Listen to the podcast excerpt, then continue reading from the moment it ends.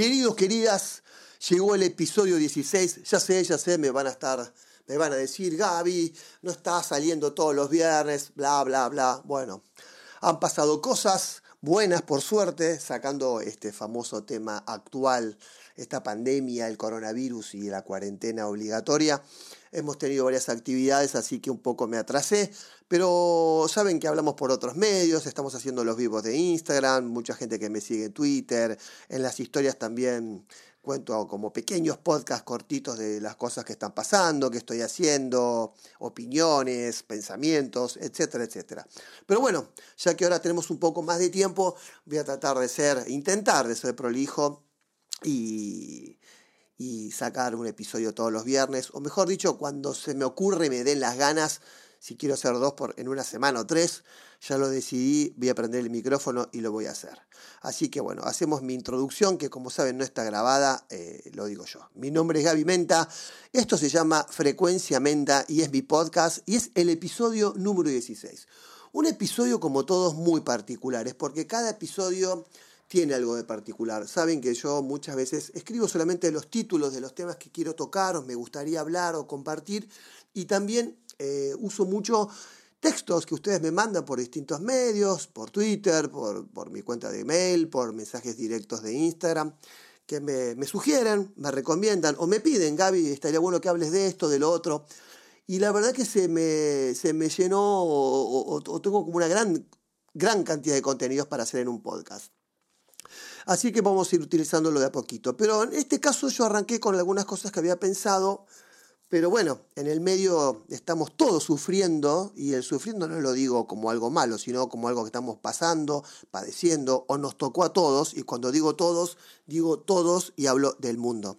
No estoy exagerando, ustedes ya lo saben. Estamos todos en este barco y todos de alguna forma somos responsables de cómo sigue todo esto, cuidándonos, quedándonos en casa, cuidando a los nuestros, respetando los, digamos, las reglas básicas de higiene con nuestras manos, no tocarnos las caras, ahora empezar a usar más seguido eh, los barbijos, guantes, los guantecitos estos de goma como para cuando uno va al supermercado o tiene que hacer alguna diligencia importante y, obligatoria, ¿no? Como ir a comprar comida o ir a comprar algo, alguna, alguna farmacia.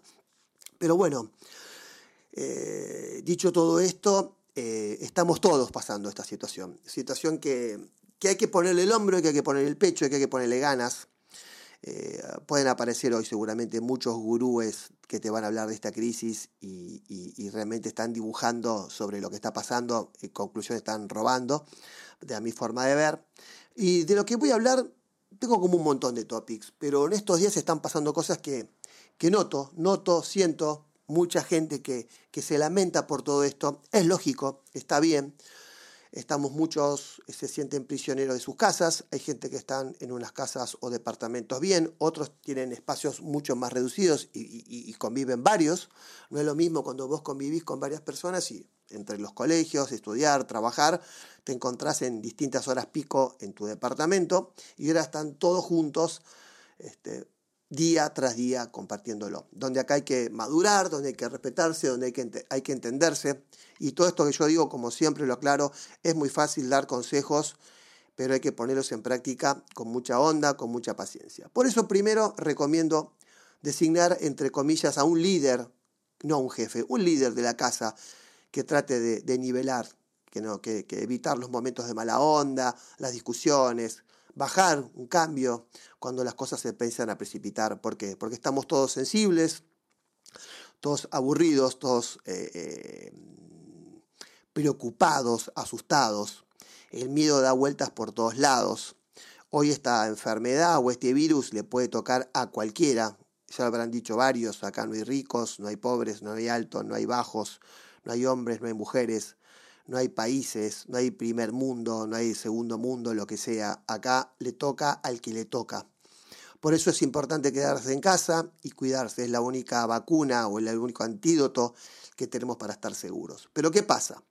Cuando estamos en cuarentena nos sentimos débiles, nos sentimos muy débiles y, y a veces hasta nos sentimos culpables porque la cabeza nos empieza a trabajar, empezamos a ir hacia el pasado. La cuarentena hace que vayas hacia el pasado y te haga rever cosas y normalmente te hace ver cosas débiles, ¿no?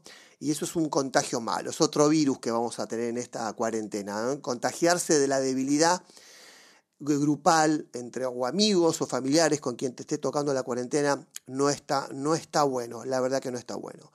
También nos estamos sintiendo frágiles, nos damos cuenta de que toda la humanidad, entre comillas, por así verlo, pende de un hilo, pende de un virus que apareció de la nada, que no está claro de dónde, está claro de dónde salió, pero cómo, quién lo hizo, por qué, y todo eso lo sabremos en algún momento o no, como tantos misterios que, tiene el mundo.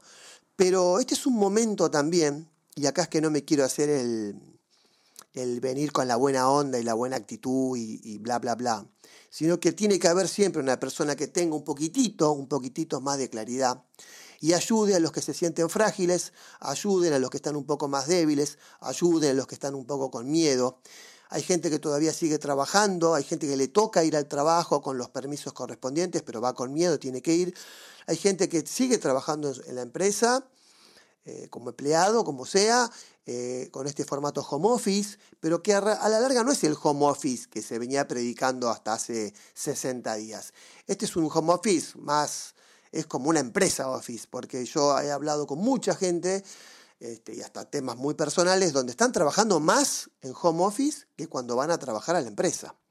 Es como que están más pendientes, como que están todo el tiempo sentados en algún espacio de la casa, rodeado de gente, donde a veces cuesta muchísimo concentrarse. Así que también ahí nos ponemos, nos ponemos frágiles. Y algo principal que me parece a mí que hay que cuidar es que en estas situaciones de cuarentena los pensamientos negativos están a flor de piel, están ahí al toque las discusiones están a centímetros de que una discusión tan tonta como, no sé, dejaste la heladera abierta, no me pusiste la gaseosa a enfriar y así un montón de cosas cotidianas se transformen en una discusión que no vale, no vale la pena.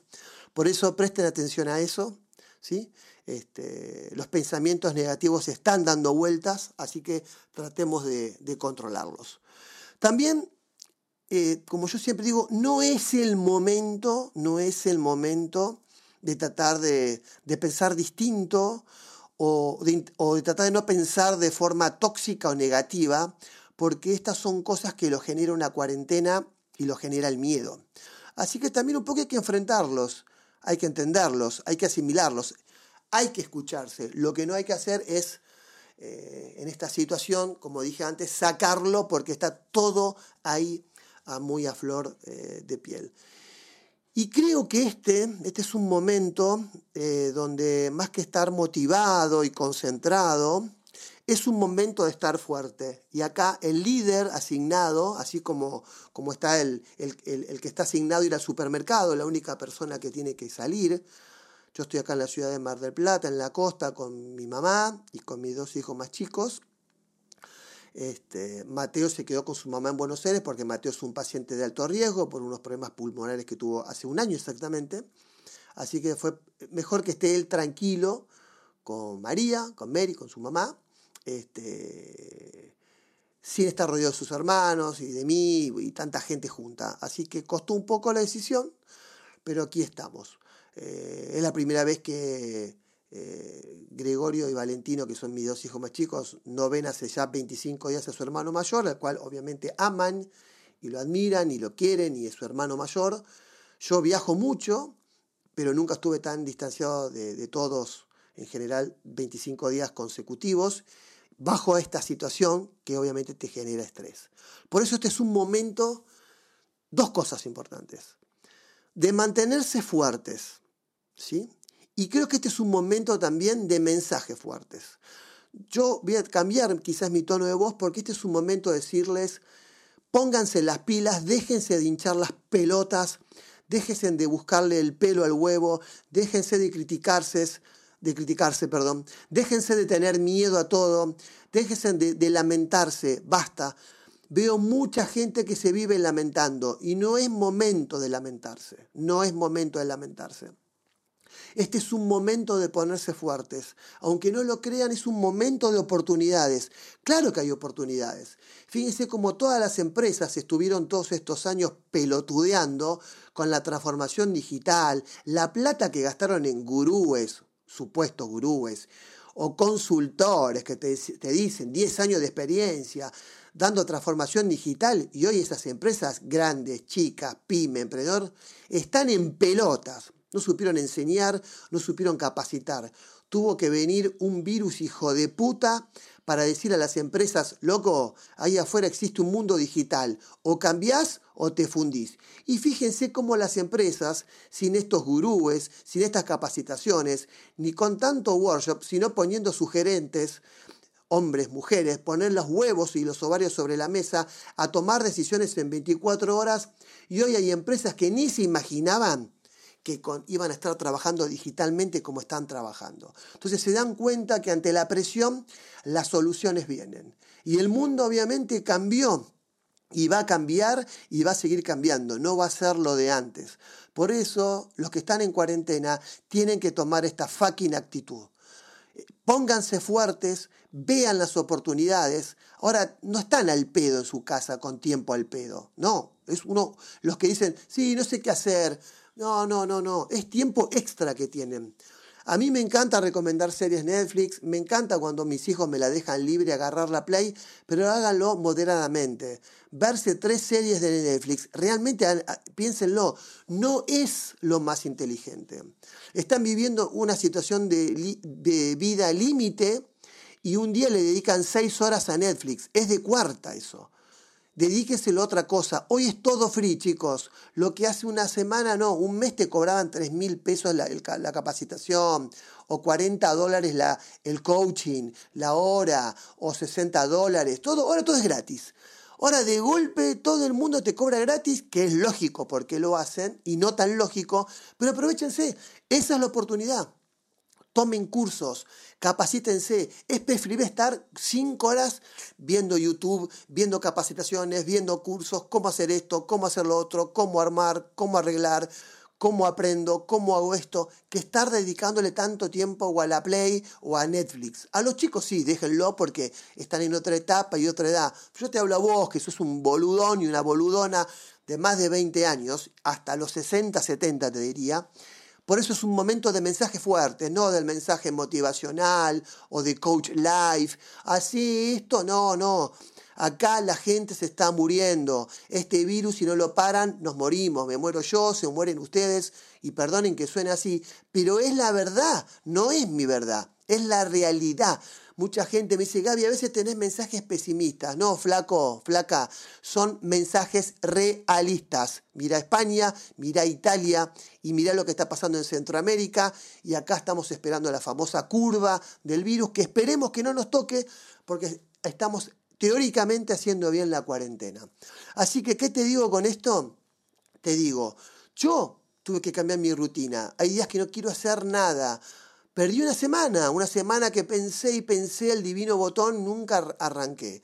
Entonces, lo que tiene de bueno es que se pueden inventar una agenda donde, por ejemplo, yo me gusta la fotografía, no soy fotógrafo, me gusta el video, no soy filmmaker, pero me gusta hacer mis propias cosas. Así que me puse que dos días a la semana, por lo menos intentar el martes y el jueves, voy a ver eh, YouTube, aparte puedes ver los YouTube de los capos, ¿viste? No es que ves un YouTube de un profesorcito, no, no, de los número uno, de los capos, que hoy se toman el tiempo con todo esto que está pasando de enseñarte todo, porque ellos también lo están padeciendo. Entonces me puse ese objetivo, hagan eso. Entonces, si ese martes o ese jueves te dio fiaca, lo corres. Lo decís, bueno, lo hago viernes y lunes, pero terminé haciéndolo búsquese en objetivos, hay muchas oportunidades. Hoy Internet no está dando del todo bien como estamos acostumbrados, pero están dando.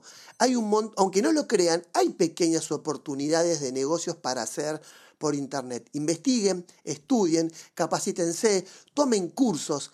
Aprovechemos esta cuarentena para que sea una oportunidad para eh, llevarnos mejor con las personas que no nos llevamos bien y si nos llevamos bien y nos empezamos a llevar mal, que alguien se ponga, se ponga fuerte.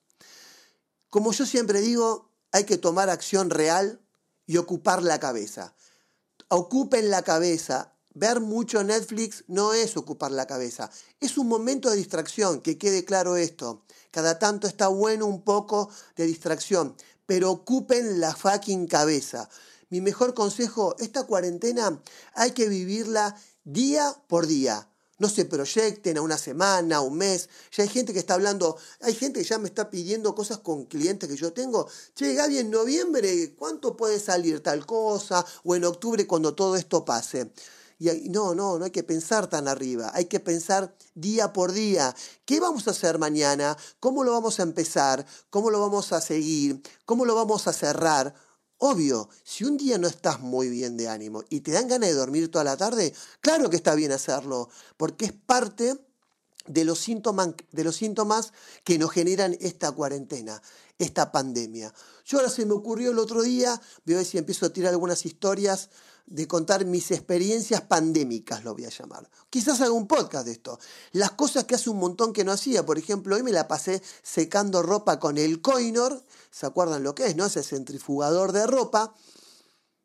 Porque lo podría colgar, yo tengo un patio hermoso con sol y olvidarme. Pero no, lo hice para distraerme, para ocuparme, para que la ropa la cuelgue más seca.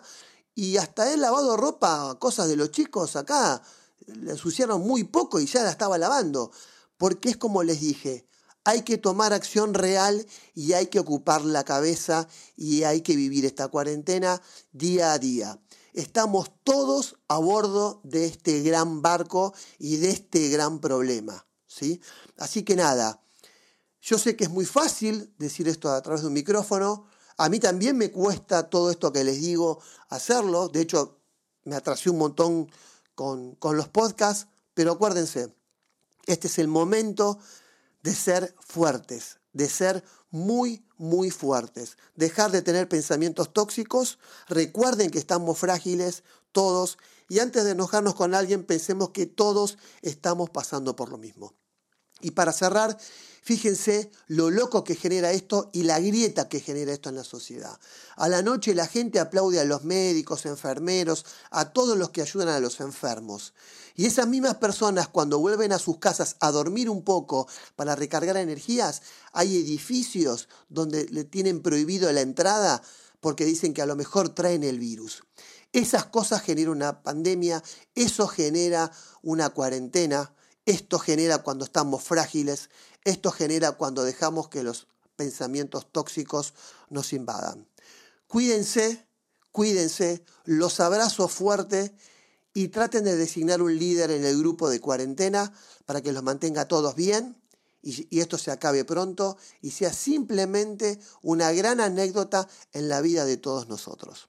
Saben que los quiero mucho, agradezco todo, todos los mensajes que me mandan preguntándome cómo está mi mamá, Kitty, ella está bárbara, está acompañada y tiene los mismos miedos que ustedes y a veces llora porque escucha toser a alguno de más o llora porque está preocupada. Por eso a las personas mayores hay que contenerlas y hay que entenderlas, porque yo sé que a veces uno se pone nervioso. Pero bueno, espero que esto sirva para que cuando se sientan así, lo pongan. Pónganse en las pilas, sean fuertes, estudien, capacítense y traten de ser lo más creativos posibles. Es un buen momento para tratar de ser creativo y encontrarle la vuelta a esto. Y no me falta, me falta solamente decirles lo de siempre. Chau, loco.